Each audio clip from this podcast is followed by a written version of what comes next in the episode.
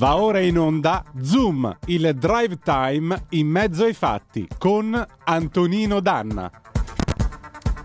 E la linea torna subito da Antonino Danna, apriamo anche le linee allo 02 92 94 7222, mandate anche i vostri Whatsapp al 346 642 7756. Ben trovato Antonino. Grazie condottiero mio condottiero Giulio Cesare Carnelli, amiche e amici miei, ma non buonasera, siete sulle magiche, magiche, magiche onde di Radio Libertà, questo è Zoom, il drive time in mezzo ai fatti, io sono Antonino Danna e questa è la puntata di lunedì 3 luglio dell'anno del Signore 2023. Cominciamo subito la nostra trasmissione, vi ricordo date il sangue in ospedale serve sempre, salverete vite umane, chi salva una vita umana salva il mondo intero. Secondo appello andate su radiolibertà.net, cliccate su Sostienici e poi abbonati, troverete tutte le modalità per sentire questa radio un po' più vostra, dai semplici 8 euro mensili della Hall of Fame fino ai 40 euro mensili del livello creator che vi permetteranno di essere coautori e co-conduttori di almeno una puntata del vostro show preferito con il vostro conduttore preferito. Banda alle ciance, noi cominciamo subito la nostra trasmissione, da domani ci sarà un gradito ritorno, torna Matteo De Sio, l'autore delle opere I giorni, questa bella rubrica eh, che ogni giorno ci accompagnerà durante l'estate con le ricorrenze storiche e in più, beh, lui è il nostro cugino americano perché è tornato dall'America, quindi avremo modo di farcela raccontare da lui. Co-condurrà insieme a me, insomma, sarà un'estate che si preannuncia estremamente divertente e interessante, almeno speriamo che lo possa essere anche per voi. Ma visto che il 3 di luglio, e secondo voi con che cosa si balla stasera? Con un pezzo del 1968, Riccardo del Turco, luglio, e andiamo.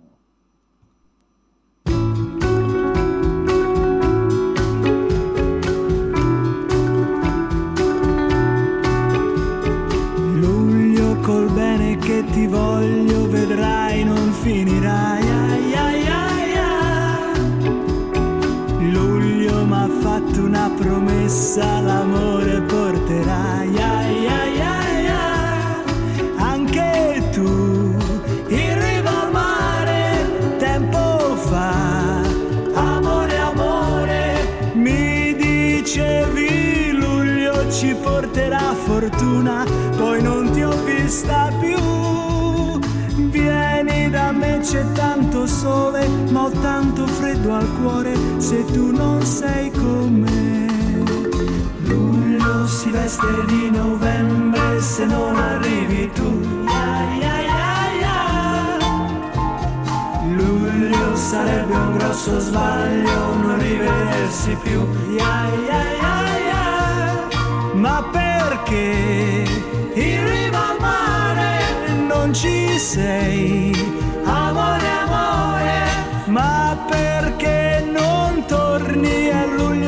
Tre giorni e ancora non sei qui. Vieni da me, c'è tanto sole, ma ho tanto freddo al cuore se tu non sei con me. Luglio stamani al mio risveglio non ci speravo più. Luglio credevo ad un abbaglio e invece ci sei tu. Ci sei tu,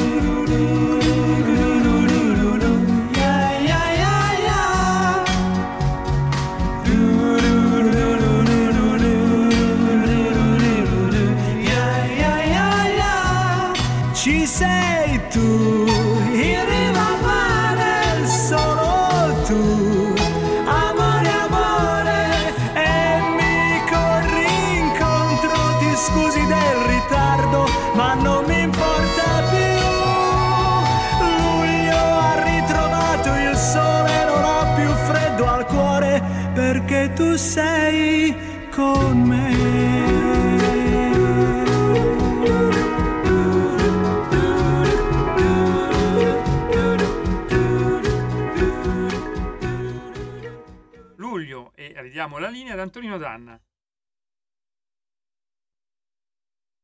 Antonino, hai il microfono chiuso. Sì, rieccoci, rieccoci, siete di nuovo sulle magiche, magiche, magiche onde di Radio Libertà. Questo è sempre Zoom, il drive time in mezzo ai fatti. Antonino Danna al microfono con voi. Allora, è luglio da tre giorni e come vedete il 3 di luglio lei è tornata, per cui va bene così, contento il nostro Riccardo del Turco, anche voi avete avuto qualche gradito ritorno in quel di luglio? Scrivetecelo al 346 642 7756 con le zappe o whatsapp che dir vogliansi oppure se volete potete fare una telefonatina allo 0292947222 rapido giro a quello che succede in questo paese signore e signori Lanza apre con la notizia Bianca Berlinguer si dimette lascia la RAI dopo 34 anni. In una lettera la giornalista ringrazia l'azienda per 34 anni di lavoro, il CDA RAI approva palinsesti e schema di contratto di servizio, la D Sergio ha assicurato l'impegno per il giornalismo d'inchiesta. Grazie tante, salutiamo. Eh, non Sergio, Sergio lo salutiamo pure e salutiamo anche Bianca Berlinguer. Figliuolo in Emilia Romagna, vede Bonaccini e i sindaci, il commissario sorvola le zone alluvionate, il territorio ancora sfraggiato mi ha colpito, il mio pensiero alle vittime e agli sfollati, Giorgia Meloni, cresce l'economia in Italia, la più affidabile in Eurozona, la stima del PIL superiore alla media UE è a Francia e Germania, UE parla di sovranità impensabile pochi mesi fa, Metteremo a terra il PNRR, spada svincolare gli investimenti strategici del patto di stabilità. Bonomi, bene Meloni sulla nuova narrazione dell'industria. Spunta un nuovo audio di Prigozhin. La Wagner verso nuove vittorie. Medvedev, l'apocalisse nucleare abbastanza probabile. Kiev, nessun segnale di sgombero russo da Zaporizhia.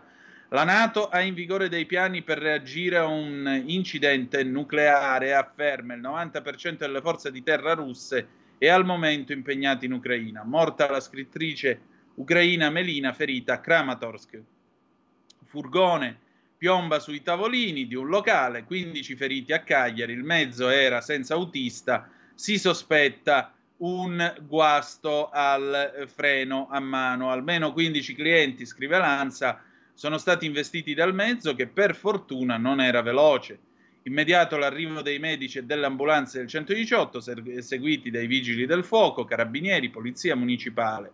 I nove feriti più gravi sono stati trasportati in vari ospedali, nessuno di loro però risulta in pericolo di vita. Ecco qua, direi che eh, ci siamo. Allora, 0292947222 se volete dire la vostra per telefono oppure 346 642 7756 se volete dire la vostra attraverso il whatsapp o la zappa che dir eh, voglia sì altra notiziola che arriva invece dalla BBC è la notizia di apertura. Eh, non c'è pace in Medio Oriente. Israele ha attaccato il campo di Jenin eh, e in particolare ha lanciato questa operazione in eh, larga scala, operazione militare contro i militanti palestinesi nel campo di Jenin perché sostanzialmente eh, questo è accaduto dal momento che eh, dal momento che appunto è cominciato con una serie di attacchi con dei droni, Israele ha inviato forze di terra portando quindi a battaglie per le strade del campo. Mm, I funzionari palestinesi dicono che otto palestinesi sono stati uccisi, oltre 50 sono stati feriti. Le forze di difesa israeliane, l'esercito di Israele, dice che stavano colpendo delle infrastrutture terroristiche nell'area di Jenin. Le forze di sicurezza israeliane dicono anche di aver trovato degli esplosivi durante la perquisizione di una moschea a Jenin. Il primo ministro palestinese Mohammed Stayeh dice che il, l'eroico campo di Jenin sta resistendo all'occupazione e alle sue invasioni. Il ministro degli esteri di Israele dice che non c'è assolutamente alcun piano per occupare o allargare l'intera operazione a tutta la West Bank, a tutta l'area eh, ovest. Eh, Medio Oriente senza pace, veramente, Medio Oriente senza pace del resto l'Iran ci inzuppa il suo pane sostenendo eh, quel movimento di tagliagole che è Hamas, per cui, come vedete, tutto ha una sua spiegazione, tutto ha una sua logica. Il campo di Jenin, spiega ancora la BBC, è un campo di rifugiati nella città di Jenin che si trova a nord appunto della West Bank occupata e il campo di Jenin esiste dagli anni 50 ed è stato costituito per i palestinesi che sono stati eh, dislocati lì nel corso della guerra del 1948-49 che ha circondato la creazione di Israele. L'Agenzia per i rifugiati palestinesi delle Nazioni Unite, l'UNRWA, dice che a oggi ospita qualcosa come 14.000 persone che vivono in un'area di circa 0.42 eh, chilometri quadrati, insomma è anche abbastanza affollato, diciamo così. Vedremo che cosa succederà nel corso di questa ennesima operazione delle forze israeliane nella striscia di Gaza. Vedremo anche qui. Va bene, direi che siamo pronti. Alle 18.35 avremo in diretta con noi su AdSby, parleremo della Francia. Nel frattempo parleremo del rischio che rappresenta per tutti noi, del rischio che possiamo avere noi di vedere replicate queste scene tra 5 e 10 anni anche in questo paese, con effetti sulla politica, perché eh beh, questo poi insomma lo sentirete dopo, potrete intervenire anche voi allo 0292947222. Adesso però, bella gente, come ogni lunedì, a domanda risponde dell'avvocato Claudio De Filippi. Vai Giulio Cesare. Radioascoltatori, buongiorno. Avvocato Claudio De Filippi, Foro di Milano. Come sempre, a chiusura quasi del ciclo stagionale per poi riprendere a settembre, eh, parliamo della nostra rubrica Domanda risponde, che io definisco sempre anche rassegna stampa, di articoli, video e informazioni che sono apparse sui media la settimana scorsa. Il messaggero ha riportato una notizia che riguarda Civitavecchia. Un nostro cliente di studio ha avuto una grande sentenza, per cui aveva l'immobile pignorato, per la precisione un negozio, dal Tribunale di Civitavecchia. Orbene, su nostra iniziativa di studio legale, il cliente, di cui non menzioniamo i dati ovviamente per rispetto della privacy, ha fatto opposizione all'esecuzione e richiesta di sospensione dell'esecuzione.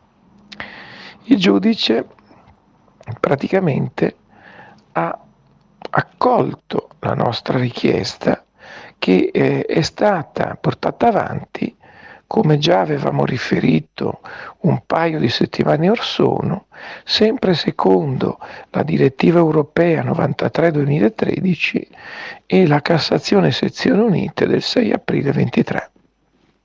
Praticamente il cittadino romano era stato pignorato da un creditore che era una banca. La banca, di cui non diamo informazioni, è stata giudicata soccombente, almeno, per, almeno parzialmente per, per ora, laddove il giudice ha accolto la tesi della sospendibilità del procedimento. Per la verità il procedimento non è stato ufficialmente sospeso ma di fatto il giudice non ha portato avanti la distribuzione o la esecuzione del pignoramento.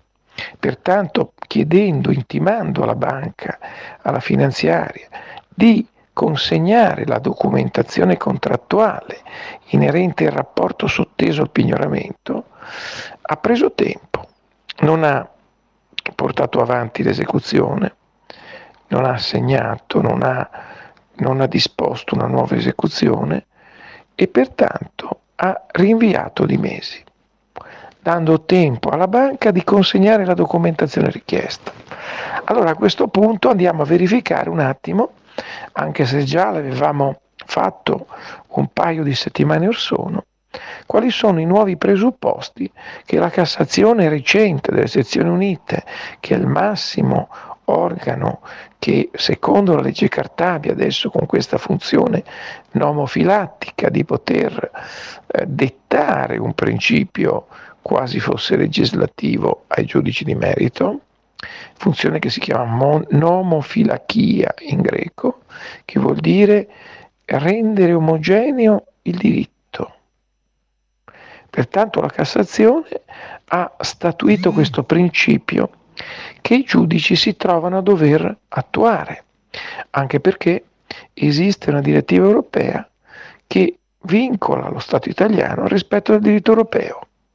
Quindi sappiamo che le direttive sono self-executing, cioè sono già legge solo per il fatto che sono state emesse dopo sei giorni dalla loro emissione da parte dell'Europa. Maggior ragione, l'Italia l'ha recepita la direttiva e addirittura è intervenuta in questa materia sia la Corte di giustizia del Lussemburgo, la quale ha sottolineato la necessità che i consumatori vengano protetti, che possano avere tutto il tempo di impugnare le clausole vessatorie, qualunque cause, clausole siano. Qualunque clausole siano, i consumatori le possono impugnare anche a distanza di tanti anni. Pertanto la Cassazione, questo rivoluzionario, ha statuito che se c'è un decreto ingiuntivo non opposto, anche dopo 20 o 30 anni, il consumatore ha diritto di fare l'opposizione tardiva articolo 650 del codice di procedura civile, autorizzandolo il giudice. Il giudice lo deve autorizzare. Allora parliamo sempre di questo aspetto. La differenza che c'è tra colui che ha un mutuo semplice, un mutuo ordinario e colui che ha un mutuo fondiario. Allora quando chi ha il mutuo fondiario non riceve il decreto ingiuntivo da parte della banca nel caso in cui non paghi il corrispettivo del mutuo, ma riceve un precetto, cioè direttamente la banca precetta sul mutuo che è un titolo. A questo punto c'è una disparità di trattamento evidente, secondo quello che dice la Cassazione, quello che dice la direttiva europea, quello che dice la Corte di giustizia del Lussemburgo chi ha un mutuo ovviamente eh, non fondiario, quindi che non viene nel caso di inadempimento del debitore, per cui non viene azionato il decreto ingiuntivo, non può più impugnarlo tardivamente. Ma allora a questo punto è necessario rimettere in terminis il debitore anche per l'opposizione a precetto seppur tardiva. Per cui, ovviamente, rispettati i termini dell'articolo 20 per l'opposizione 617, in questo caso deve essere rimesso in terminis anche per l'opposizione 617, codice di procedura civile, oltre che per l'articolo 615, codice di procedura civile, il che vuol dire non discriminare situazioni analoghe uguali. Pertanto è necessario un intervento legislativo o comunque una precisazione da parte della Cassazione stessa e pertanto i consumatori vengono trattati in un modo col mutuo fondiario e in un altro col mutuo ordinario. Questo non è giusto. E questa situazione si viene a configurare in tantissimi casi in cui il, credit- il debitore che ha contratto il mutuo fondiario non riesce più a essere rimesso in terminis, a differenza dell'omologo che ha il mutuo semplice. Questo non è giusto, abbiamo detto, e pertanto va modificato. Detto questo, la Cassazione fa altri riferimenti preziosi per i giudici di merito. Dice che i giudici di merito nel caso dell'usura devono azionare lo, la consulenza tecnica d'ufficio, è necessario sgombrare il campo dall'usura, che chi ha perso la casa o negozio entro l'udienza di distribuzione, prima della distribuzione, può riaverla indietro, che pertanto viene rimesso in terminis per tutte le eccezioni che non hai fatto anche 20 o 30 anni prima. Tutto questo ha del miracoloso. L'Europa, che ci delude a volte per le sue decisioni incomprensibili, una volta tanto viene in soccorso dei debitori. Bisogna riconoscerlo. Il diritto europeo ha cercato in tutti i modi di, di omogeneizzare i vari ordinamenti, con le varie decisioni e qui per l'appunto sul diritto dei consumatori, che è una delle materie, diciamo, che l'Europa si è tenuta per se stessa, come riserva di legge. Pertanto adesso emerge un fatto, un fatto che porta a pensare che i debitori siano più forti nei confronti delle banche e delle finanziarie ma anche forse, ha studiata meglio e approfondita la direttiva, delle società, laddove il rapporto, diciamo, di debolezza del consumatore che si trova costretto ad accettare sic et simpliciter le clausole che sono state predisposte unilateralmente da parte del professionista, della banca, della finanziaria, della società, vengono in qualche modo riallineati i diritti, viene in qualche modo rimesso in terminis di poter eccepire e quindi addirittura salvare la casa, salvare i beni immobili, salvare i negozi, salvare le proprietà dai pignoramenti. I pignoramenti si, più, si stanno facendo più complessi, più aleatori. Addirittura le cessioni dei crediti i cosiddetti, i cosiddetti crediti non esigibili eh, sono praticamente di valore più incerto, perché adesso le armi a disposizione del debitore non si tratta più di avere solo il sovraindebitamento, non si tratta più di avere anche l'usura, l'anatocismo, ma di avere a disposizione le clausole vessatorie presenti nei contratti tra professionisti e consumatori. E questo ovviamente rafforza la posizione dei, dei debitori e riallinea il rapporto che c'era diciamo sperequato a favore totalmente dei creditori, adesso questo rapporto sta cambiando e ci potrebbero essere ulteriori novità. In ultimo va sottolineato come si sta formando una forte giurisprudenza a tutti i livelli, dai giudici di pace, dai tribunali e alle corti d'appello, ma anche in Cassazione, giudizio di legittimità, gli altri sono giudizi di merito, con la quale per esempio il foro del consumatore diventa sempre più importante. Guai a citare il consumatore in altro foro rispetto a dove risiede guai a sostanzialmente eh, rispettare l'ordine contrattuale, che il foro che si conviene è un foro diverso da quello del consumatore.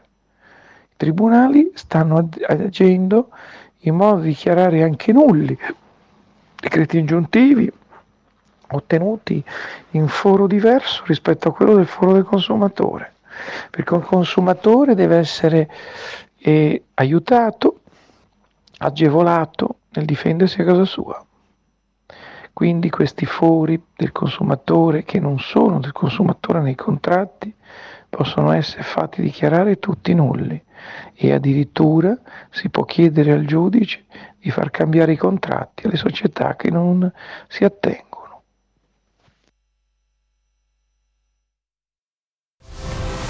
C'è un equilibrio tra tutte le cose. Luce e ombra. Bene e male. Non ci saranno più regole. Il popolo si sta sollevando.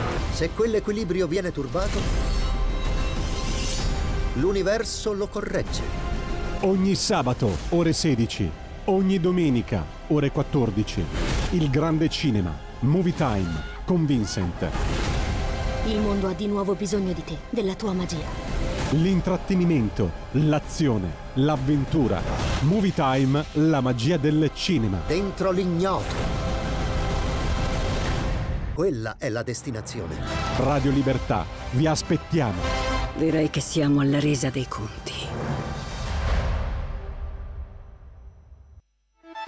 Stai ascoltando Radio Libertà, la tua voce libera, senza filtri né censure, la tua radio.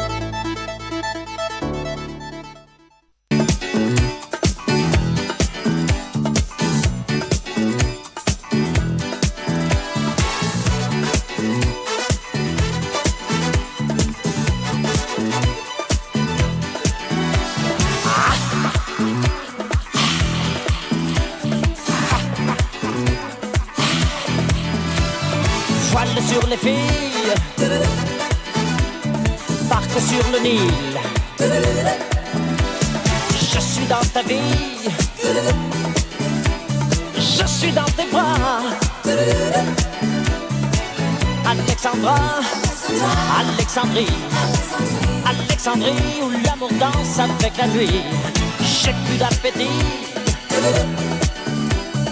qu'un barracuda. Je boirai tout le Nil si tu ne me retiens pas. Je boirai tout le Nil si tu ne me retiens pas. Alexandrie, Alexandra, Alexandrie où l'amour danse au fond des draps. Ce soir j'ai de la fièvre et toi tu meurs de froid.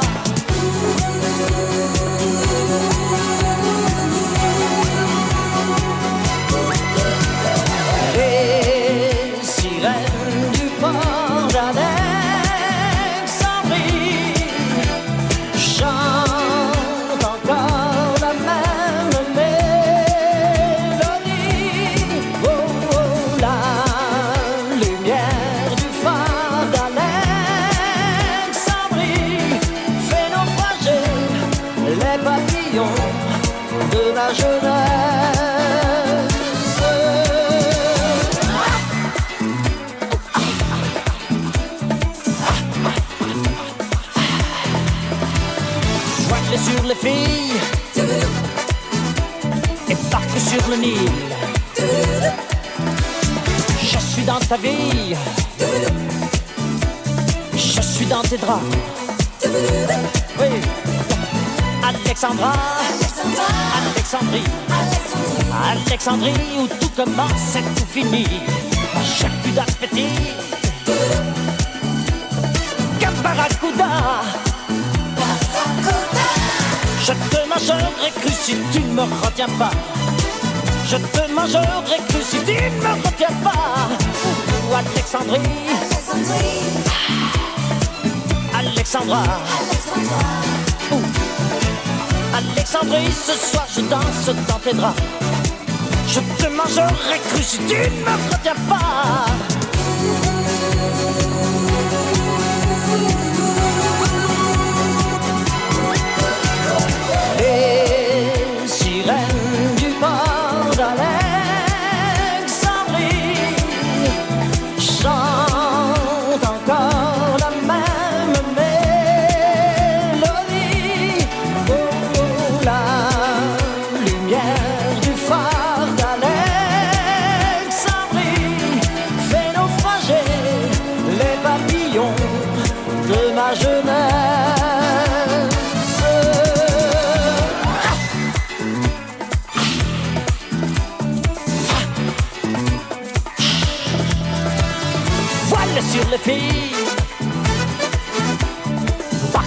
Oh, Alexandrie, Alexandra. Ce soir j'ai de la fièvre toi tu meurs de froid. Ce soir je danse, je danse, je danse dans tes bras.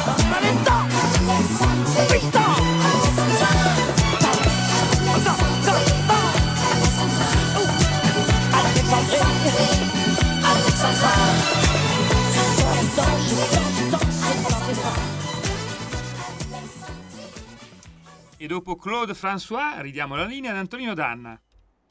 Grazie condottiero mio condottiero, questo era Claude François nel 1977 con Alexandria Alexandra, eh, pezzo che raccontava questa Alessandria eh, d'Egitto abbastanza divertente o come avrebbe detto Dagospia oggi Godona e insomma racconta un mondo francese sbarra africano che eh, o non esiste più, o forse è esistito solo nelle canzoni di disco music della fine degli anni 70. Perché questo pezzo? Perché, eh, come potete immaginare, stasera si parla di quello che sta succedendo in Francia e chi meglio di Suad Sbai, del resto invocata da un nostro ascoltatore o da una nostra ascoltatrice che ha mandato oggi pomeriggio questa Zappa, invitate in radio su Adesbai, che una volta era della Lega o sbaglio, così ve la spiego una volta per tutte come funziona l'Islam. Come vedi abbiamo Suad Sbai qui con noi. E allora, eh, Suad, intanto buonasera, bentornata tra noi e grazie del tuo tempo. La seconda domanda, anzi la domanda che ti pongo per incominciare è che cosa sta succedendo in Francia? È davvero la rivolta islamica, come qualcuno finalmente ha il coraggio di dire? Eh, abbiamo perso... Suad, la richiamiamo subito. Recuperala che... Perché eh, voglio dire, sapete che stanotte ci sono stati meno scontri, ma è da una settimana che la Francia viene agitata e squassata dalle proteste per la morte di Nahel, questo ragazzo mh, di origini magrebine che, eh, o meglio, lui è un magrebino, lui è figlio di magrebini, nato in Francia, eh, quindi di seconda generazione, come si suol dire, e sapete che a un posto di blocco è stato ucciso, gli ha sparato un poliziotto, un poliziotto che eh, naturalmente questo ha scatenato eh, tutta una serie di proteste, proteste molto gravi con atti di vandalismo in tutto il paese. Non solo, oltre agli atti di vandalismo è successo anche un altro problema, il problema è che è di nuovo in discussione la legge sulla polizia. Comunque abbiamo qui Suad, Suad, buonasera, bentornata tra noi. Grazie, buonasera, buonasera a tutti gli ascoltatori.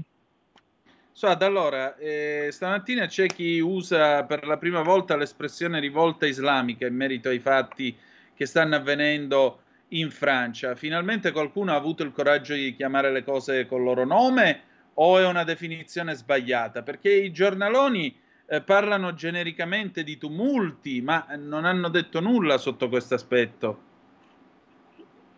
Eh, non dicono nulla perché, perché da, da, da, parecchio che non si dice più nulla. Eh, che quello che è successo in Francia, eh, quello che è successo qualche qualche anno fa ne siamo già scordati a Nizza in, uh, al professor, eh, al professore eh, francese, all'Ola e anche altri. Adesso fare un'analisi precisa, non abbiamo ancora il tempo, però non è, questa una, eh, l'incisione del ragazzo è un pretesto eh, riuscire a, a distruggere mezza Parigi. Questo è una guerriglia già preparata prima, giovane, giovanissimi, ma preparata molto tempo prima. Non, si, non, non è che ci svegliamo la mattina e andiamo a fare la guerriglia, questa era già organizzata, già aspettavano il momento, aspettavano il momento e, e il momento del ragazzo ucciso è stato il pretesto per mettere in subbuglio tutta, tutta, tutta, la Francia, non solo Parigi, perché eh, è toccata Marsiglia, è toccata Le Havre, vicino a Normandie, è toccata, toccata tante, tante città e anche, anche, in Belgio, anche in Svizzera e, e, e non solo. Che si sapeva che erano seduti sotto una eh, polveriera, questa è una realtà, il banlieue francese li conosciamo tutti, tutti conoscono cosa c'è nelle banlieue, grazie a quel, scusate, grazie a quel, quel, quel multiculturalismo eh, che si accetta tutto perché, perché, è diverso, perché se no passi per, eh, per razzista, se no passi per islamofobo, se no passi, però lì è una le donne non, hanno azzeccato diciamo, eh, questa, questa, questi arrivi, eh, stiamo parlando di terza generazione, la prima non è mai successo niente, la seconda nemmeno, la terza c'è qualcuno che soffia dietro e i primi arabi ci insegnano come hanno soffiato in, tutto, in tutti i paesi nordafricani. Non, e c'è, c'è, qualcuno dietro, l'abbiamo detto, ridetto, eh, scritto, eh, rinunciato, eh, però c'è un'Europa mh, molto assente, un'Europa eh, buonista, un'Europa che va sempre in linea con un certo diciamo, estremismo di sinistra che, che quasi quasi lo, stava, lo, stiamo accettando quasi tutti, perché guai chi dice eh, qualche cosa di diverso, sei fuori, sei fuori politicamente, sei fuori mh, mm, anche socialmente. Eh, la situazione no, ce l'aspettavamo, ne abbiamo parlato anche in questa trasmissione sulla situazione di Rebè. Rebè è una cittadina eh, la periferia francese che eh, lei o io non possiamo entrare, nemmeno i francesi, entrano solo chi ha un burka o un niqab in testa o, o altro, non, non, si può entrare, ormai sono fuori, tutto è fuori legge, tutto è fuori legge.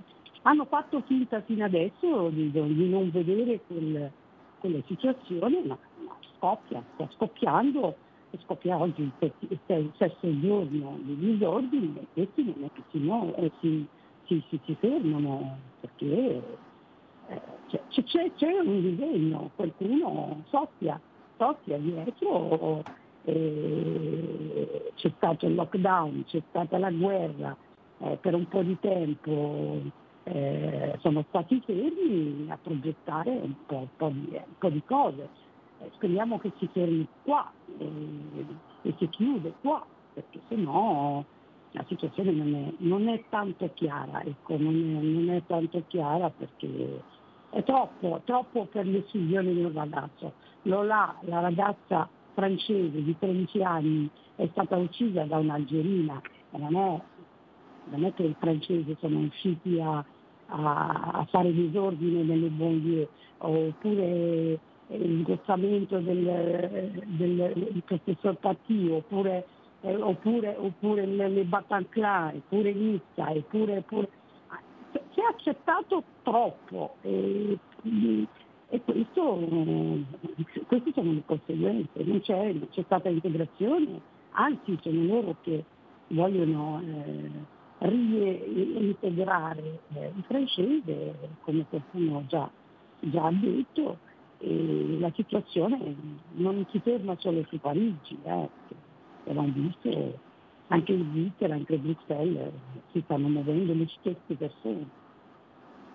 Eh, Suad, mh, diciamo che un'oretta fa hai twittato questo pensiero commentando la notizia da Rai News, appunto, se stanotte è più tranquilla, l'appello della nonna di Nahel raffredda la protesta città blindate, polizia nelle strade, situazione più tranquilla quasi ovunque, ieri proteste anche in Svizzera e Belgio. Ecco, il tuo commento è Francia, la morte di Nahel è il pretesto per una guerriglia premeditata. I mandanti li conosciamo e strumentalizzano i giovani di origine immigrata a fini politici. L'Italia deve prevenire la crescita delle baby gang agendo a livello sociale e di sicurezza. Ecco, che cosa possiamo imparare noi da tutto questo? Come possiamo... Cioè, intanto, esiste un rischio contagio in questo paese o se ne parla tra 5 e 10 anni? Secondo, cosa possiamo fare? Ah, il contagio, contagio già c'è, eh. non dimentichiamo quello che è successo eh, a Capodanno di qualche, pochi anni fa. Eh, quella, sì. quella guerriglia che ha attaccato le due ragazze, tre ragazze eh, straniere, molestandole addirittura in modo molto comunque arrestate, tutto quello che vogliamo, però la guerriglia eh, c'è, gruppi di giovani che si, organizza, eh, si organizzano, ci sono, ci sono, le vediamo, eh, basta andare in giro o, o leggere le cronache del, eh, in Italia, quello che succede. Tutti i giorni ci sono gente che si fanno passare per, eh, per pazzi, ma gente che gira con eh, le macete, gente, gente che gira con i coltelli, eh, accoltellamenti di qua. Eh, non, eh, tutti i giorni ne abbiamo tanti di questi, eh, di questi allarmi. Dobbiamo, dobbiamo, imparare dalla Francia, imparare che cosa dobbiamo fare. Intanto fare un censimento. Chi sono, quanti sono, chi entra, chi rimane, chi va a scuola, chi, chi, chi, chi non va a scuola, perché eh, i ragazzi che arrivano, diciamo i minori non accompagnati, se no sono minori, non sono minori, dove vanno a finire, eh, chi frequentano, quale spaccio di droga eh, finiscono, in quale purtroppo le nostre città, io sfido che qualsiasi genitore lascia i figli e dorme tutta la notte tranquillo eh, la sera perché i figli sono usciti per, so, per un, un, aperitivo, per, qualche, so, per una cena.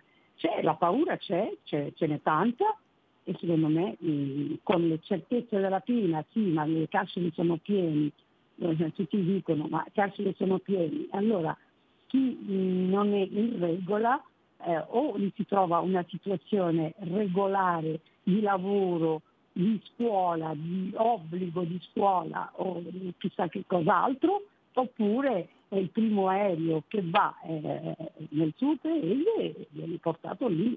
Non è che ci sono tali, non è che servono dei geni, eh, non servono dei geni. Però io parlando con i politici, eh, eh, ma l'Italia non fa più bambini, ho capito, ma non è che possiamo riempire l'Italia con delinquenti.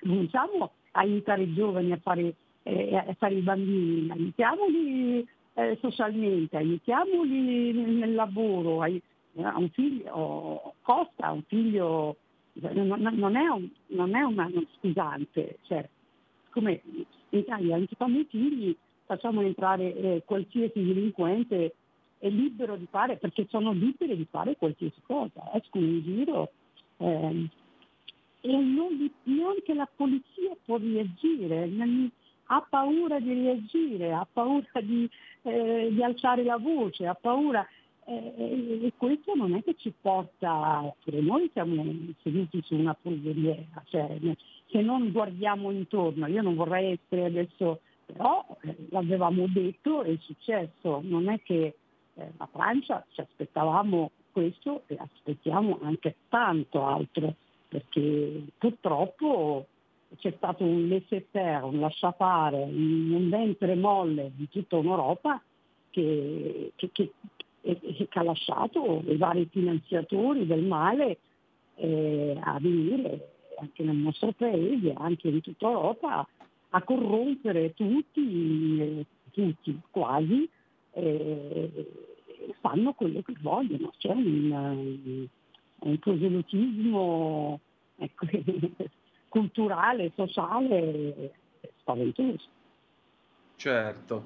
Ecco, ma in tutto questo, intanto 029294 7222 se volete telefonare e dire la vostra, oppure 346 642 7756 per le vostre zappe o whatsapp, da questo momento i telefoni sono aperti. Eh, Suad, ma il problema di fondo però è di là in Francia c'è una rivolta, c'è la rabbia, ma la rabbia nel momento in cui trova un capo si fa anche partito politico. Ci dobbiamo aspettare la nascita di un partito islamico o islamista in Francia? Ma il progetto è quello, il progetto è politico. Eh, I movimenti che girano in tutta Europa, su, soprattutto gli estremisti della fratellanza, chi non li conosce uno sente fratelli musulmani, pensa che siano dei giovani fratelli eh, tranquilli, eh, che professano tranquillamente eh, la loro religione. No, un gruppo di fratelli musulmani è un movimento, un movimento politico, non è nato oggi, è nato nel 1929, cioè non, non è da, da, da oggi. E quelli hanno un progetto, prima ce l'avevano sui paesi arabi, ha fallito, anche che mi direbbe, ha fallito totalmente, vedono bene nell'Europa, un'Europa che ha rinunciato alle sue radici totalmente, alla sua identità, alla sua, eh, alla sua libertà eh, totalmente.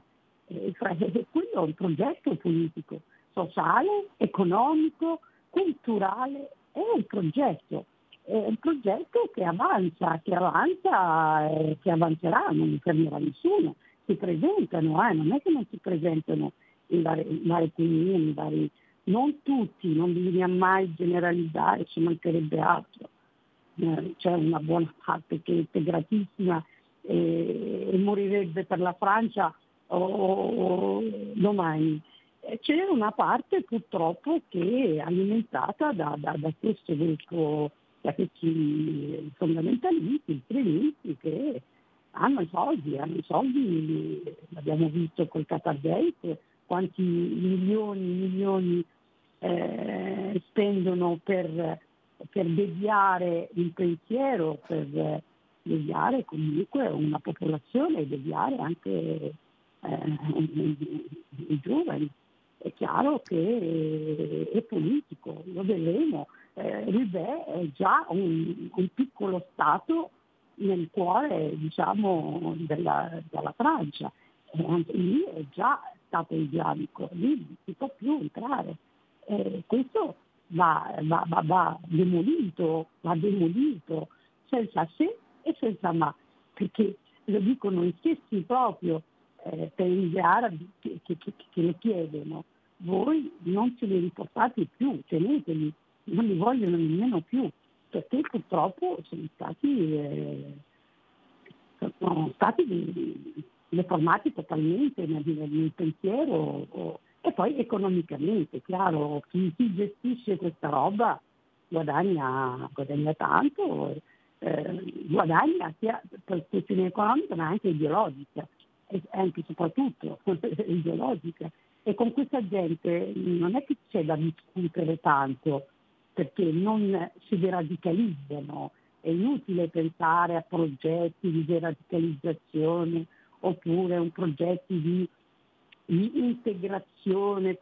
Questi quando si radicalizzano è impossibile, impossibile di radicalizzare. E ormai eh, diventa proprio un lavaggio del cervello e ha attecchito, ha attecchito i giovanissimi, perché se andiamo a vedere eh, nelle manifestazioni di, di, Parigi sono ragazzi di 17-18 anni che, che, mettono avanti perché quelli più grandi stanno dietro, stanno là dietro eh, e non è altro che una prova. Questa, questa di Parigi, questi giorni, è una prova per vedere anche la resistenza del, dello Stato francese, dove arriva, come si muove, come è tutta una cosa molto, molto, molto, molto militare, non, è, non lo dico io, eh, lo dicono gli esperti eh, francesi, inglesi di mezzo mondo. Ecco, eh, già che ci siamo, Laura Ravetto mi segnala adesso questa notizia dal Corriere Milano. Eh, annullato il party in piscina per sole donne all'imbiate, troppo, eh, troppe polemiche. Sai che in questi giorni ci sono state forti polemiche perché l'8 di luglio all'Imbiate ci sarebbe stato questo party in piscina, ora possiamo dire che non ci sarà, eh, questo party in piscina riservato alle musulmane, riservato senza compagnine di sesso femminile, eh, con l'obbligo di burchini, senza telecamere, con un'attenta eh, vigilanza. Ecco, cose del genere sono un tentativo di ghetto o sono un tentativo di integrazione? Perché a questo punto il nodo cruciale resta sempre quello. Vogliamo accogliere, accogliamo, ma l'integrazione come si fa? No, Dove nasce non... l'integrazione?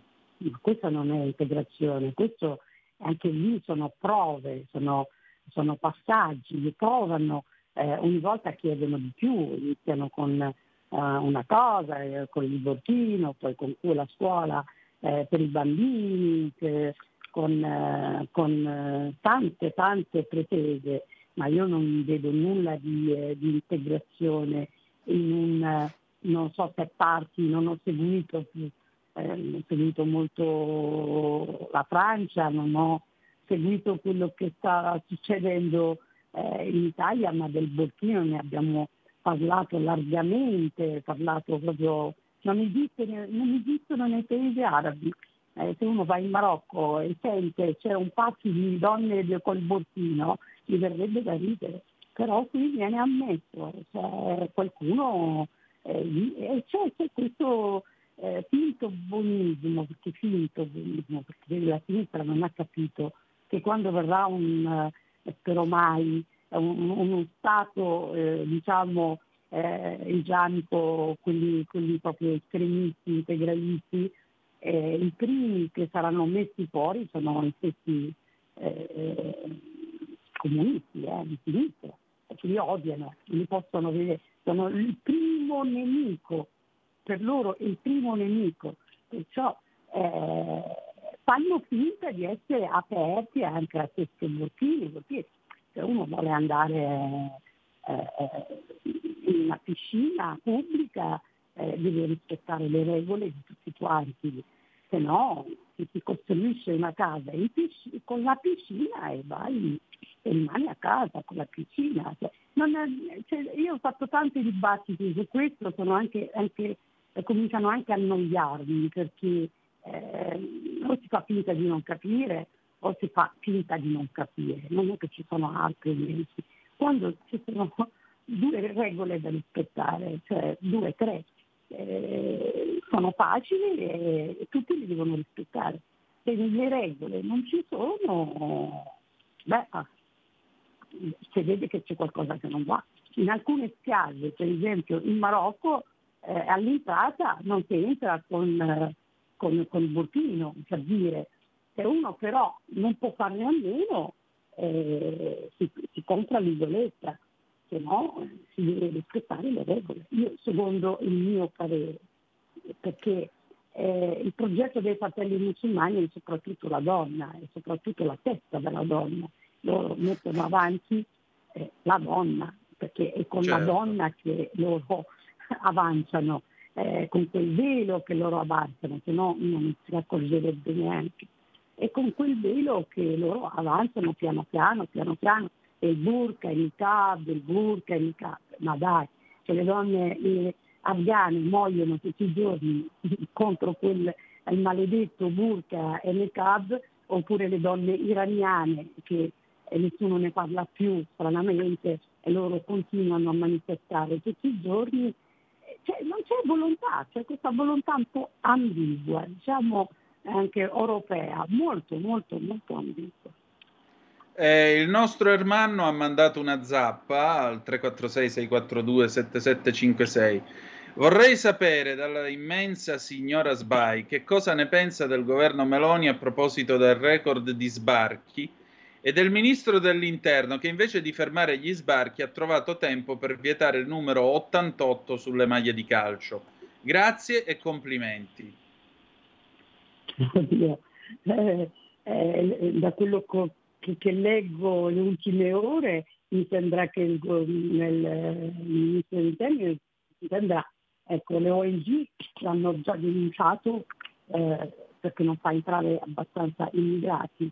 Eh, governo Meloni stiamo vedendo quello che si sta facendo. Aspettiamo che cosa qualcosa di nuovo qualcosa di vero qualcosa di sicuro perché se no mm, si diventa come gli altri, non, eh, sinceramente bisogna aspettare, aspettare un altro un po', visto che c'è stata la guerra in Russia, Ucraina, stato, ci sono state tante situazioni e stiamo vedendo. Chiaro, tra un po' cominciamo a, a reagire in modo, in modo chiaro. E fare entrare tanta gente per portarla dove, per metterla, ci sono i centri di accoglienza, non entra più nessuno, cioè, eh, o l'Europa eh, vista in tutti i paesi europei, ma la Polonia ha detto di no, altri paesi hanno detto, hanno detto di no, bisogna rispettare anche quelle volontà. Eh, cioè, rimane una soluzione, arrivano, devono capire prima di partire che appena metti i piedi qui viene rispedito ma il problema è che nessuno glielo dice, nessuno ha il coraggio di dire appena mettete i piedi qua vi rimandiamo. Tanto non si può fare perché noi siamo bloccati dall'Europa. L'Europa se si denuncia, gli ONG si denunciano e, tu stai lì a seguire processi, eh, basta vedere quello che è successo con eh, il segretario della Lega, eh, continua ancora ad andare a vari processi e, e come sarà anche per eh, questo ministro Piantedosi che ha paura di reagire, ha paura di muoversi, perché siamo gestiti dall'Europa, è chiaro, non siamo liberi, siamo, finché non siamo liberi non possiamo fare niente, non possiamo decidere chi fare entrare, chi fare integrare. E, e, gli islamisti eh, questo lo sanno e loro lì giocano e lì avanzano con un ventre molle. Quando c'è un ventre molle è lì dove si fa tutto, è lì dove si avanza. E che avanza? Avanza il deserto. Certo. 30 secondi di pausa e torniamo tra poco. Stai ascoltando Radio Libertà. La tua voce libera, senza filtri né censura. La tua radio.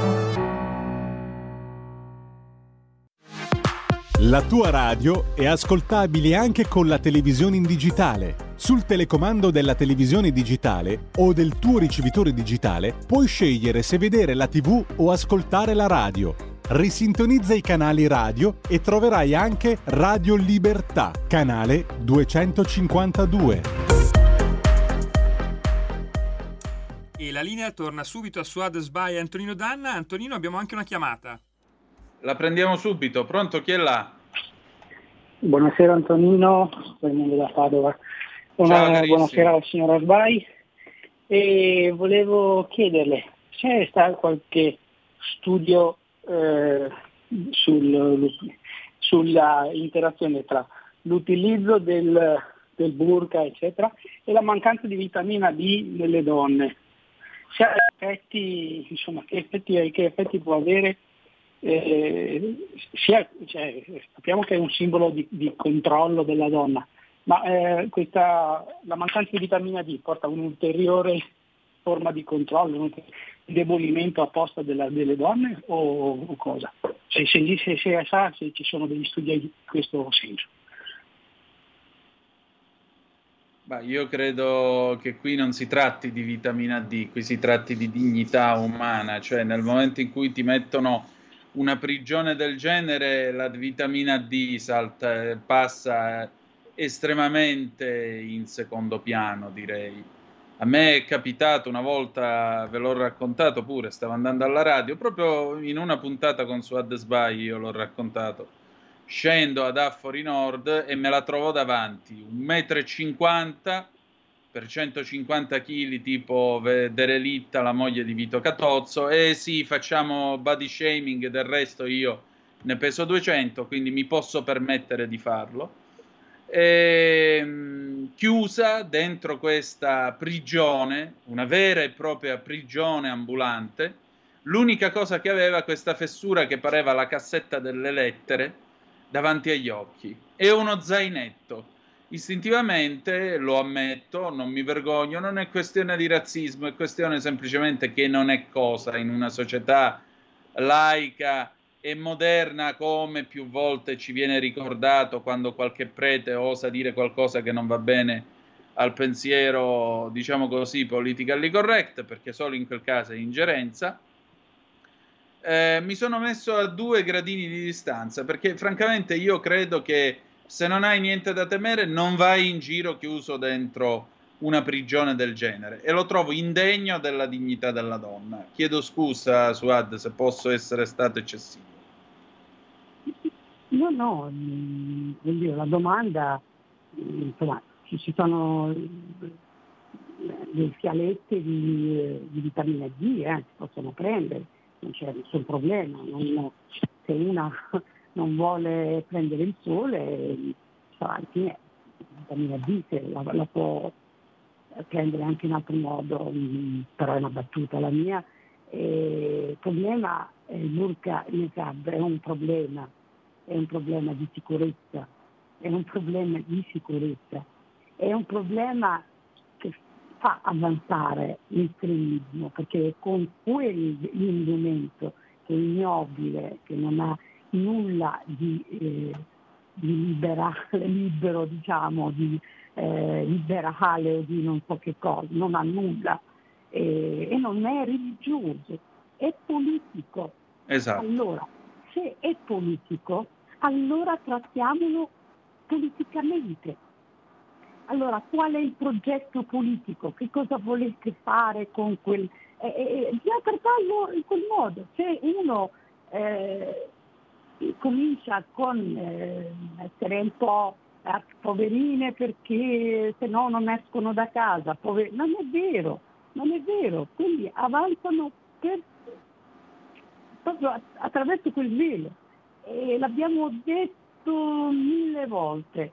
Eh, uno per la libertà religiosa ci mancherebbe altro, siamo usciti d'accordo per la libertà religiosa, là dove, ecco, eh, là dove non, non, non mi tocca, cioè là dove non tocca eh, nessuno eh, in questo paese. Il problema è che quelli avanzano con quell'indumento, è un indumento ignobile, è un indumento che tutti alzano quando eh, no, c'è stato per le donne eh, iraniane a tagliarsi la, la ciocca di capelli, a strapparsi quel che. Non è vero, sono tutte falsità, sono tutti che poi appena vedono una donna che ha, ha diritto di andare come vuole. Non è così, servono delle regole. Io avevo fatta una proposta di legge contro quel make perché se lei, signor Antonino, mette un cappuccio e va in giro eh no, col viso coperto, eh, rischia l'arresto perché c'è una legge del 75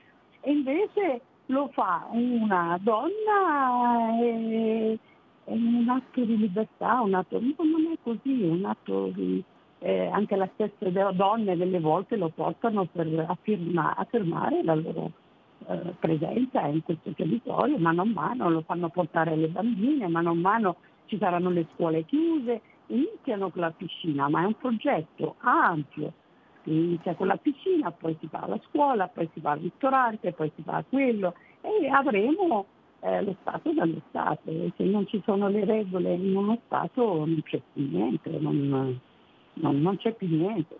Io, io, lo dico quanto insomma, una persona lo, l'ha sempre detto, non è la, la prima volta, eh. ho fatto una battaglia contro eh, tante donne non sono felici di portare quell'indumento, sono costrette, però oggi io sono stanca anche di quelle donne che mi dicono che sono costrette, vai al primo eh, commissariato e denunci, punto. Se c'è, si può denunciare e denunci, perché alla fine non, non si può andare avanti così per, per ricatto, ecco, è un ricatto. Perché esatto. sono di cultura, eh, va bene, cultura, qualsiasi cultura va bene, però là dove si rispetta tutti, perché ognuno può professare, c'è, c'è un articolo importante, libertà religiosa, benissimo, però non andiamo oltre, non andiamo oltre perché non ha nulla di religioso, questa interpretazione radicale, estremista, il burka è un'interpretazione radicale. E allora se veramente non puoi farne a meno, anche tu donna, prendi il primo aereo e vai in un posto dove io non, non le trovo forse in Afghanistan, va. Io sono in Afghanistan. Sì, appunto, in un posticino come quello. Suad, grazie come sempre per le parole chiare e che ci aiutano a inquadrare le cose per quello che sono. La domanda finale è come finirà in Francia?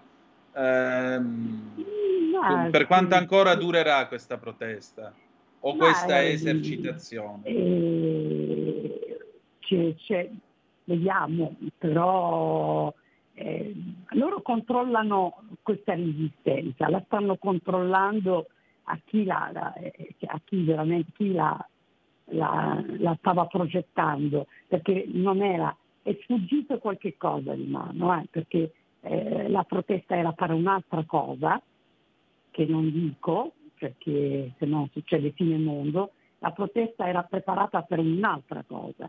E con la morte quel povero ragazzo eh, si è scatenata in un'altra maniera. Per però non so qual è la cosa migliore. Per il momento accettiamo questo, ok?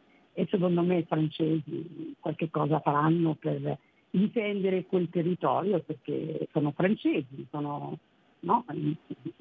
liberté, égalité, no? E allora liberté, égalité per tutti. Insomma, la laicité francese, bene o male, ha i germi per eh, costruire la risposta. Abbiamo un audio.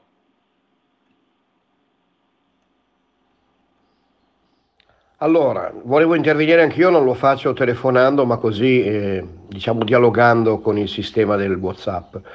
Io sono stato in, ho 70 anni, sono stato in Francia in autostop, Belgio, Svizzera, quando avevo 18 anni, quindi ne ho 70, fai te il conto. E a Villeneuve-le-Roi, vicino a Parigi, eh, noi avevamo una tendina, eh, ci siamo accampati, eravamo due ragazzi, e già ci, avevano, eh, ci hanno squarciato la tenda, sempre loro, algerini, marocchini e africani in generale. Quindi il tema è che comunque anche qui a Monfalcone, che si sta riempiendo di extracomunitari perché c'era Fincantieri, perché questo, perché quest'altro, avremo a che fare sicuramente con questa gente. Lo vediamo già da come camminano a Monfalcone. Per esempio anche questa ultima di, di Salvini. Daremo mazzate a destra e a sinistra facendo che cosa? Della semplice propaganda perché non fermi sicuramente il problema dell'alcol e della droga in questa maniera qua, è altro e sono d'accordo con chi ha chiamato perché qui succederà la stessa cosa. Mio figlio ha 50 anni e già parla di questo, dice mio figlio sarà uno di quelli lì.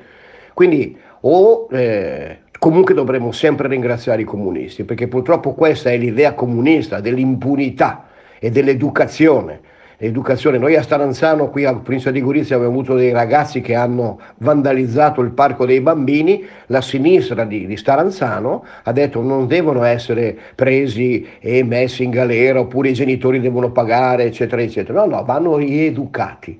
Questo è il problema. Il problema è come dice Crepè, i genitori devono smettere di fare gli amici dei figli. Questo è un altro problema e comunque le masse africane ci sommergeranno perché è una questione di spazio, quasi quasi una questione di microbiologia. Ciao, lascio agli altri, grazie di avermi ascoltato. Questo, se non sbaglio, era il nostro Walter dal Friuli, che ringrazio per il tempo.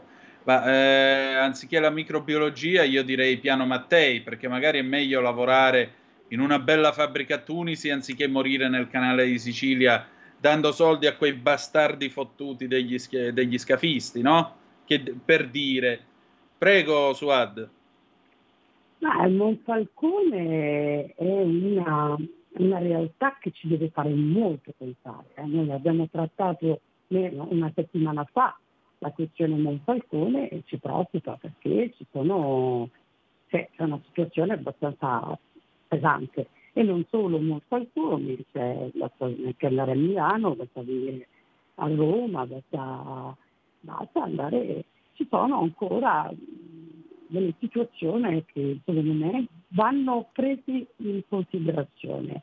Eh, serve, c'è il Ministero, benissimo, però vanno prese in considerazione eh, le varie città là dove ci sono questi focolai che purtroppo stanno, sono attivi, sono molto molto attivi che vanno vanno monitorati, vanno mm, censiti, tanto un censimento, perché mm, poi quello che vediamo comunque per le strade è una cosa che un pochino spaventa tutti, perché gente sì, abbiamo fatto entrare, ma non per andare a lavorare, o perché hanno un, un posto dove dormire, lavorano, c'è gente che vada in giro per Roma senza, senza scarpe, senza pantaloni, senza niente, in giro così. E qual, qual qual che, che, ne guadagna il paese? Che ne guadagna? Sì, che gli italiani non fanno figli, però noi stiamo raccogliendo il peggio del mondo. Li votano i vari cascere del mondo e noi riempiamo il paese con questi. Allora, cioè, mh, mm, qual è? Lavoriamo sui, sui, sui, sui giovani, lavoriamo sempre, non voglio generalizzare, ma la realtà di tutti i giorni che viviamo, io quanto anche associazioni la vivo tutti i giorni, una violenza che sanno che non gli fanno nulla, lo dicono, eh. tanto che mi fate, tanto che, che cosa, tanto non mi fa nessuno, perché carcere, entri in carcere, eh, esci dopo neanche un giorno, e purtroppo servono delle regole, tre, tre cose, servono le regole, le regole, integrazione non è un optional, o l'integrazione deve essere un obbligo, un obbligo, io non dico assimilazione perché esagererei, ma assimilazione culturale perché no? Perché tu pensi di vivere in questo paese per tanto tempo, allora si deve assimilare a carattere culturale, perché se no che cosa? Cioè io non, eh, io non è che uno, non lo so, io dico quello che penso, per fortuna continuo a dirlo per un po' di tempo, poi um, chiuderò anch'io, cioè nel senso eh, smetterò di perché sarò, saremo molto in minoranza, saremo molto in minoranza. Comunque questa guerriglia francese, tanto per tornare, come diceva il signore di Parigi, cioè, c'è una guerra che nessuno vede, è quella sul social, in particolare su TikTok, e tra l'Algerini e i marocchini, ma è una guerra spietata, spietata. E anche quei social, secondo me, quei TikTok, bisogna cominciare perché è uno Stato, TikTok è uno Stato dove si organizzano e dove si eh, fanno tutto, si vendono, comprano, fanno tutto, vanno controllati. Anche questi social, eh, TikTok ha giocato un, un ruolo eh, diciamo importantissimo in questi disordini, perché in TikTok si sono messi d'accordo. Nella stessa sera in TikTok hanno fatto tutto e in TikTok eh, eh, hanno deciso di fare quello che hanno fatto. E allora TikTok, bisogna, TikTok non ha delle regole, bisogna cominciare a pensare almeno per qualche giorno che si calmano le, le, la situazione, la Francia deve almeno pensare a chiuderlo, chiuderlo totalmente, almeno per la sera, perché sennò eh, TikTok è un altro, un altro stato. Io vedo, vedo quello che dicono, ho la fortuna di capire quello che dicono, vi assicuro che eh, una, um, possono fare delle guerre civili tranquillamente e così hanno iniziato. Questa non è altro che una prova, non è tutto, questa è una prova che hanno fatto. Grazie Suad. Grazie a voi. E adesso Bonayem, Rasputin 1978.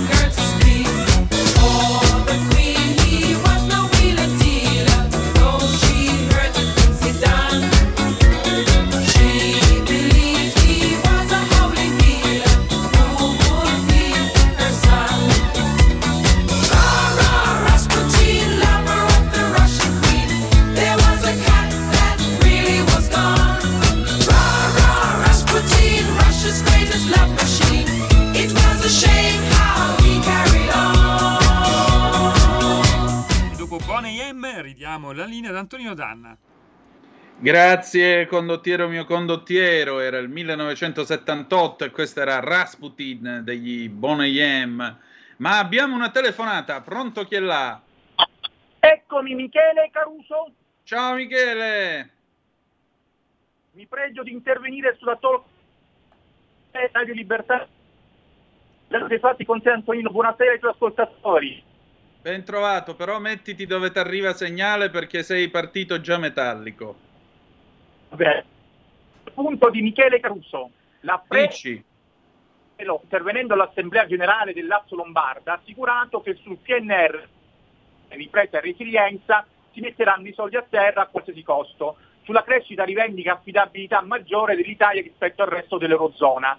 Giorgia Meloni ha iniziato subito il suo intervento asserendo che l'Italia ha mostrato una ripresa post-Covid che ci consegna un'economia in crescita oltre la e stiamo dimostrando un'affidabilità maggiore rispetto al resto dell'Eurozona.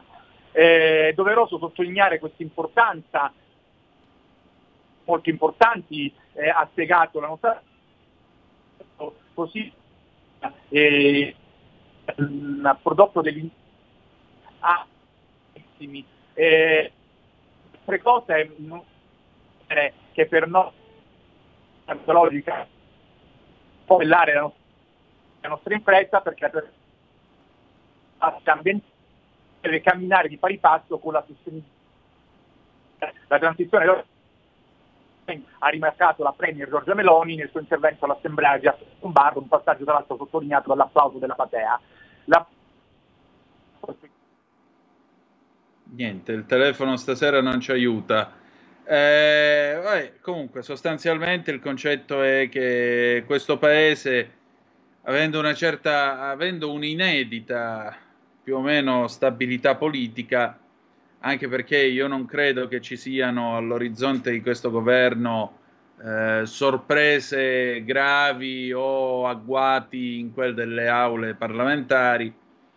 Io credo che questo governo abbia davanti a sé un, una prospettiva di almeno cinque anni, almeno cinque anni, e vista anche la situazione dell'opposizione in questo paese, che nei fatti in questo momento manca, l'opposizione in una democrazia è essenziale, ma se l'opposizione va a farfalle occupandosi di tutt'altro, occupandosi di problemi che alla gente come me, come voi, che stasera eh, si siede a tavola e dice com'è andata la giornata? E qualcuno risponde io non riesco a trovare lavoro magari in qualche casa o in qualche altra casa si dice guarda che è arrivata l'ennesima cartella, guarda che questi vogliono i soldi e con che paghiamo? Oppure magari in qualche altra casa qualcuno arriva e dice stasera soldi non ce ne sono, come lo paghiamo l'affitto? Ecco, quando, quando le persone alle 8 della sera si siedono a tavola pensano a queste cose, non pensano alle crociate per i diritti o per il salario minimo che, come ha spiegato Carlo Cambi sulla verità di stamattina, addirittura abbasserebbe ulteriormente le paghe anziché garantire un minimo di dignità. Per cui, sapete, solo chi non fa non sbaglia. Quindi io credo che questo governo debba fare la sua parte, nel farla avremo modo di giudicarla e avremo modo anche di criticarla nelle cose sbagliate e nell'approvarla nelle cose giuste, perché è evidente che questo paese ha bisogno di rimettersi in piedi, ha bisogno di aggiornare le sue infrastrutture perché c'è tanto da fare. Noi siamo arrivati molto tardi nel, nell'alta velocità ferroviaria, per esempio. Io sono andato a vedere nei giorni scorsi l'archivio storico della stampa Pensate, nell'86, nel 1986 davano per completa l'alta velocità in Italia entro il 1993 con l'allaccio al ponte dello stretto, al ponte sullo stretto.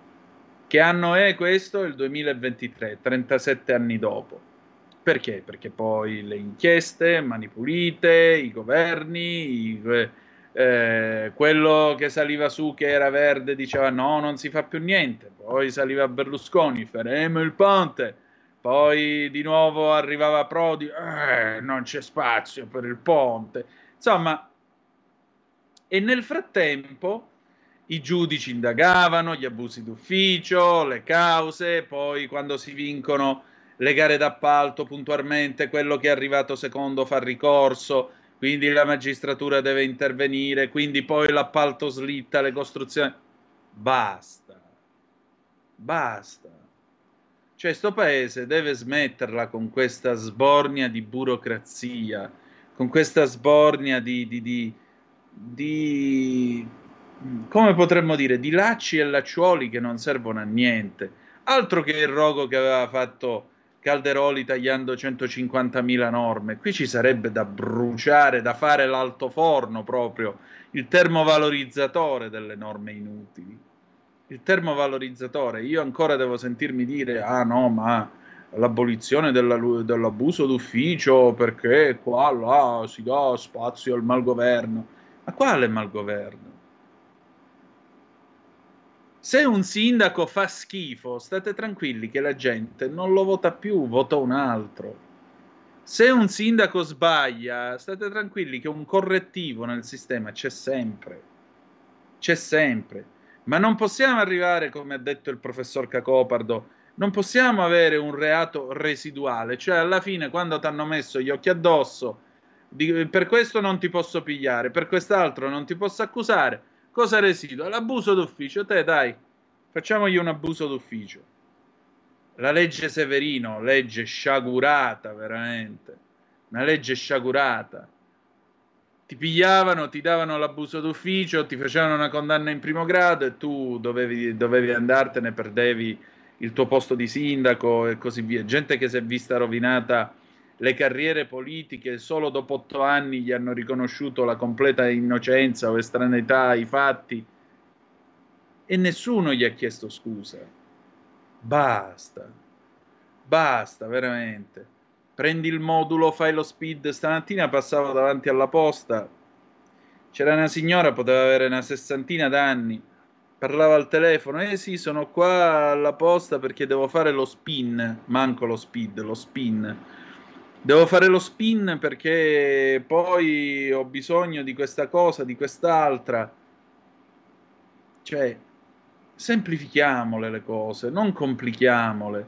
Questo paese è il terzo mondo dell'informatica. Avete letto, vi ho letto martedì scorso il pezzo di Edoardo Montolli sul fatto che bisognerà avere una sorta di PEC di cittadinanza sulla quale ognuno di noi riceverà le comunicazioni statali, le cartelle e così via.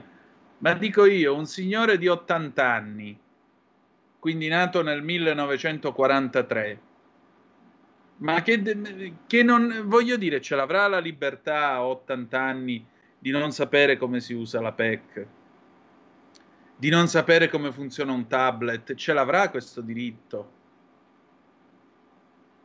E invece ci, ci arrotoliamo attorno a tante e tali di quelle fesserie, perdendo completamente di, di misura le cose più importanti. Quindi qui è tempo di semplificare, appunto, l'ha detto la Meloni nel discorso di insediamento di questo governo, nel discorso programmatico, non disturbare chi vuole fare.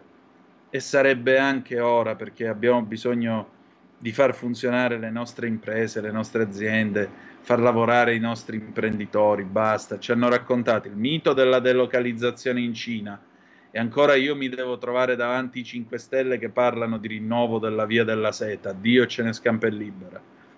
Poi ci hanno parlato di delocalizzazione all'est caduto il muro di Berlino, poi ci hanno parlato del fatto che questo avrebbe permesso uno sviluppo di nuove tecnologie in questo paese che non sono arrivate. Perché? Perché i nostri ricercatori giustamente scappano all'estero. qui c'è da rifare un paese, veramente. Vast programma, avrebbe detto il generale De Gaulle. Va bene, si sono fatte le 19, 28 e 31 secondi. Io vi ho ammorbato abbastanza, direi 30 secondi di pausa, poi torniamo, diamo un'occhiata alle notizie di questa sera e dopodiché abbiamo il Qui Parlamento. Cosa c'è per Qui Parlamento? Il ministro Valditara e Rossano Sasso che fanno questo question time. Correggimi se sbaglio, Giulio Cesare. Tutto corretto, Antonino. E pausa sia. Stai ascoltando Radio Libertà, la tua voce libera, senza filtri né censure, la tua radio.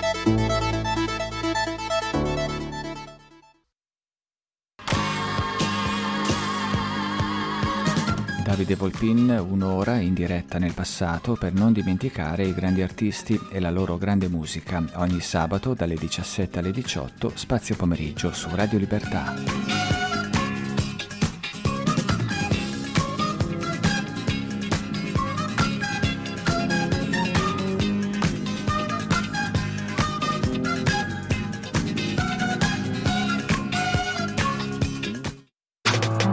Stai ascoltando Radio Libertà. la tua voce libera, senza filtri né censura. La tua radio.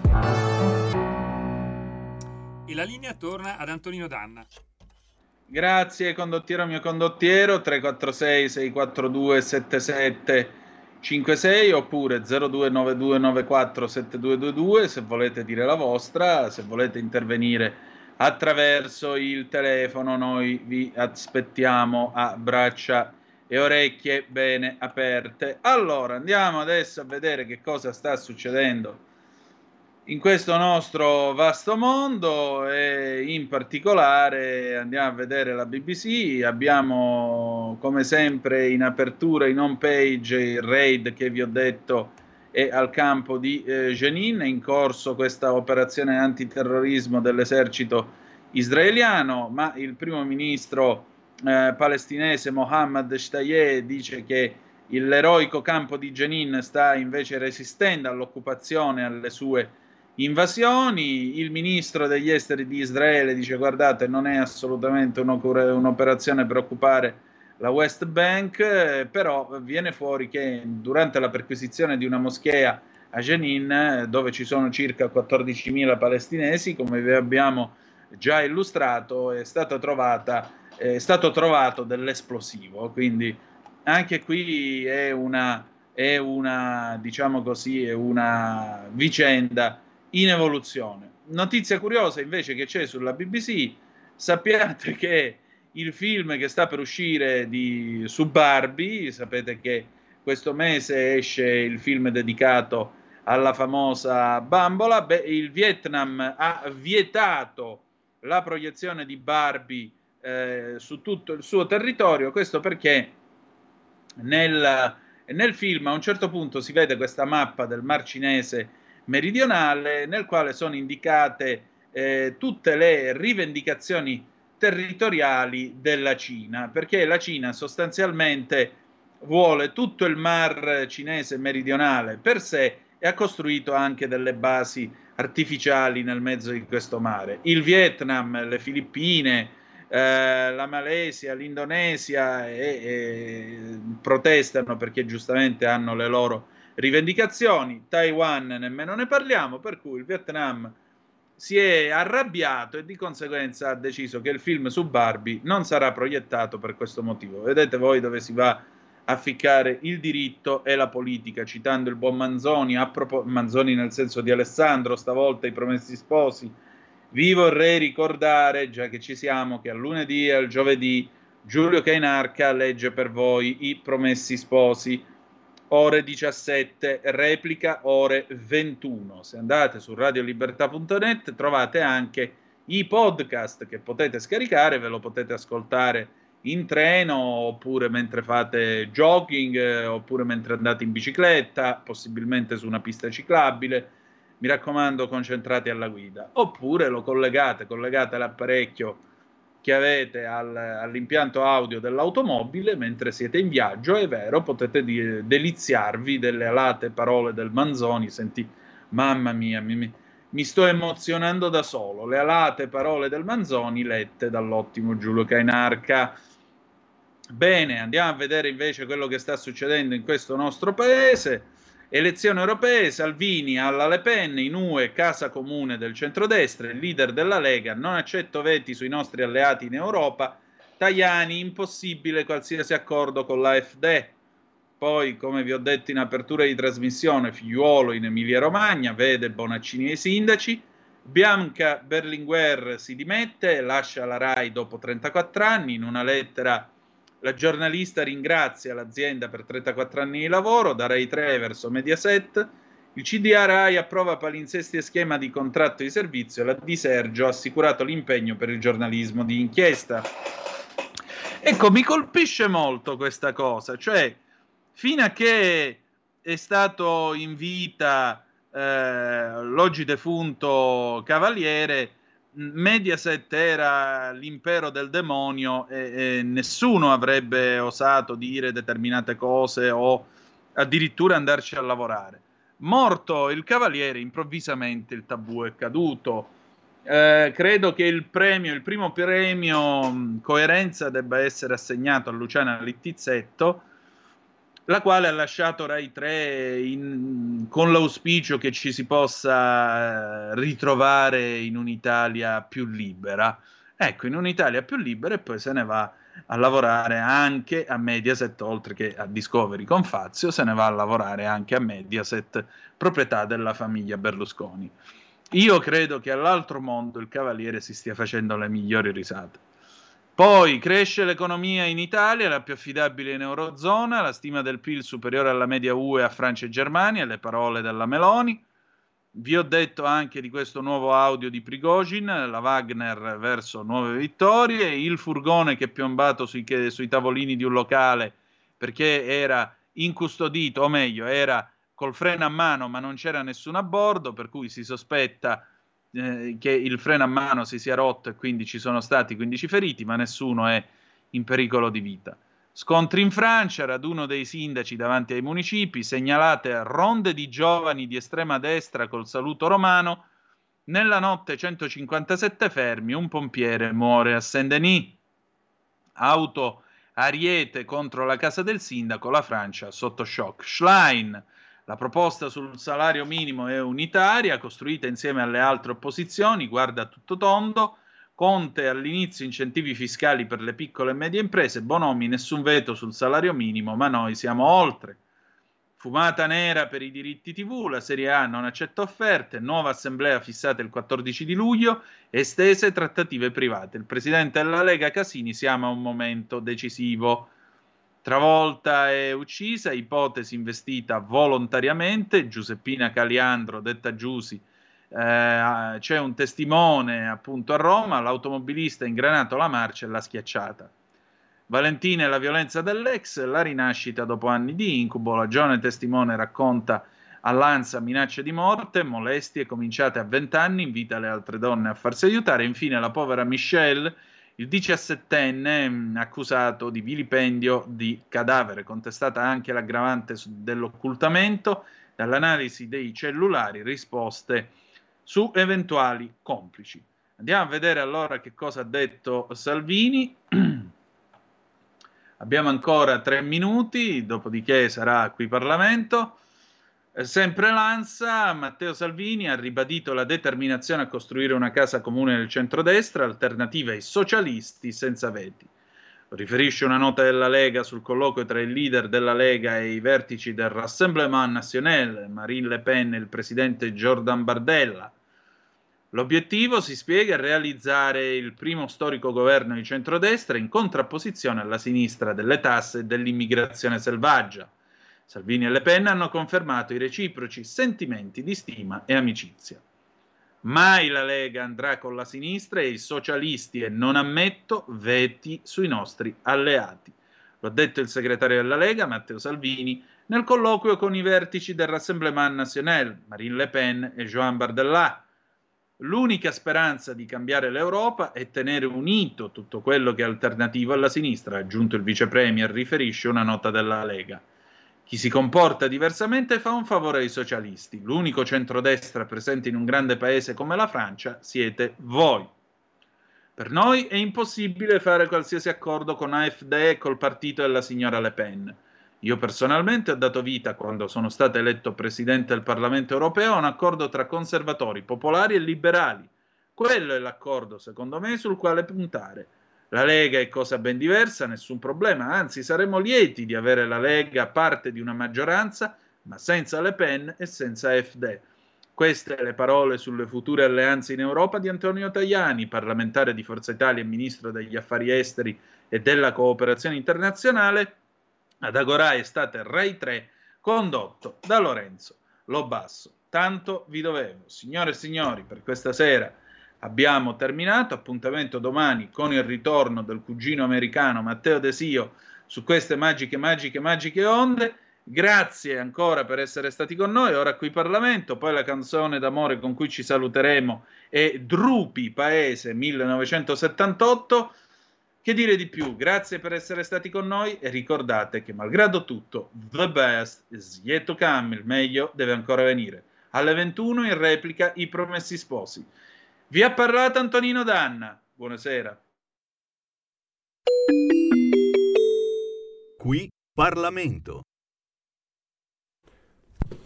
Grazie Presidente. L'aumento dei casi di violenza nei confronti del personale scolastico rende urgente una risposta chiara e decisa da parte delle istituzioni. Ne cito due in particolare. L'accoltellamento di una professoressa in una scuola di Abbiategrasso e l'aggressione a colpi di pistola ad aria compressa ai danni di una docente in una scuola di Rovigo. Atti gravissimi, signor Ministro, atti davvero disdicevoli che oltre alle vittime hanno colpito l'intera comunità scolastica, ma vi è di più. Sui fatti di Rovigo in particolare ha suscitato scalpore e indignazione la notizia che gli studenti, rei di avere sparato in classe con una pistola d'aria compressa, colpito al volto la docente, ripreso l'azione col telefono per poi diffondere il video sul web, siano stati premiati con un 9 in condotta, voto che abitualmente si dà agli studenti modello.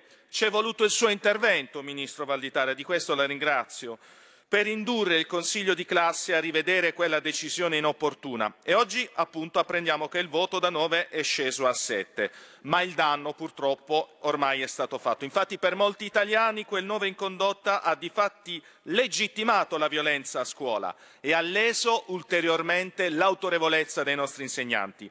Le chiedo dunque, Ministro, quali misure intenda attuare per evitare che quanto accaduto possa ripetersi.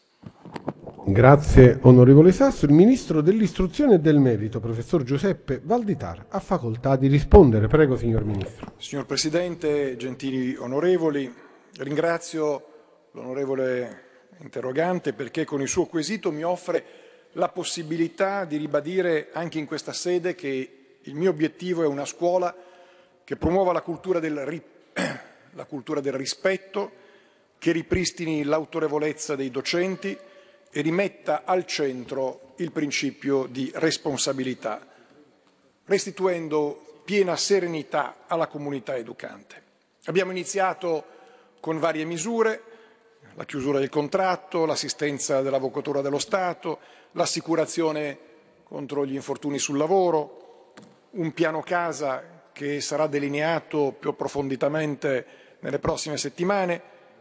Oggi dobbiamo intervenire in modo netto, in modo chiaro, su alcuni passaggi che riguardano il voto di condotta e le misure per contrastare forme di bullismo e di eh, mancanza di rispetto nei confronti dei docenti.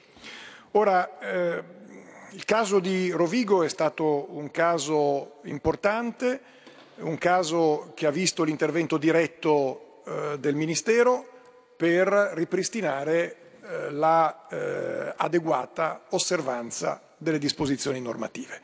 Eh, dirò subito che oggi ci siamo riuniti, mi sono riunito con il mio staff, il mio staff tecnico, abbiamo messo delineato eh, alcune misure che danno, ridanno centralità alla condotta, al comportamento dello studente, abbiamo ripensato l'istituto della sospensione perché noi riteniamo che tenere a casa un ragazzo a non fare nulla sia un danno per lui.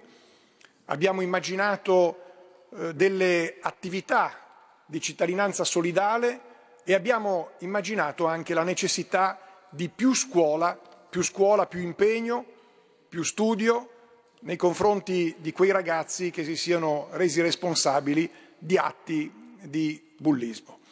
Eh, annunceremo molto presto queste misure.